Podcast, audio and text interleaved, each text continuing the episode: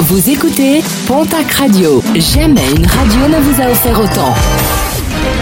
L'information locale à 9h, c'est sur Pontac Radio. Bonjour Jean-Marc Courage Sénac.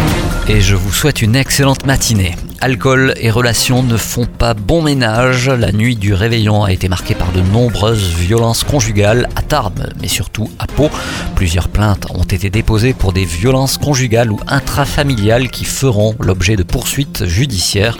Promesse du parquet de Pau. Une forte amende pour un homme qui se revendique militant d'extrême gauche. Dans la nuit de jeudi à vendredi à Tarbes, ce dernier a été aperçu alors qu'il taguait le container de réception des colis Amazon non loin de la gare. Un message en anglais adressé aux policiers et traitant de salauds. Placé en garde à vue, poursuivi pour outrage sur personne dépositaire de l'autorité, il a écopé d'une amende.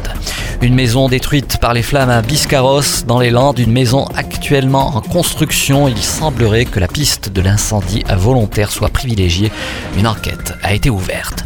De 600 à 650 000 volailles abattues en un mois en raison de la grippe aviaire en France. Annonce faite en fin de semaine dernière par le ministère de l'Agriculture.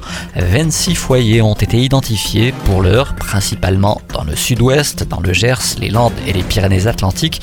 Pour limiter la diffusion du virus, les périmètres des zones de protection vont être élargis et vont passer de 10 à 20 km, une mesure prise au moins jusqu'à vendredi.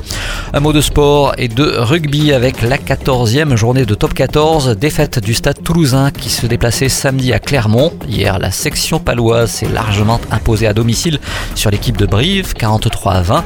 Biarritz revient de Bordeaux-Bègle avec une défaite, mais le bonus défensif, score final 30 à 27. En basket, cette fois-ci, la Tarbaise Céline Dumerc, qui évolue à Basketland, a été élevée au rang de chevalier de la Légion d'honneur lors de la traditionnelle promotion civile du 1er janvier.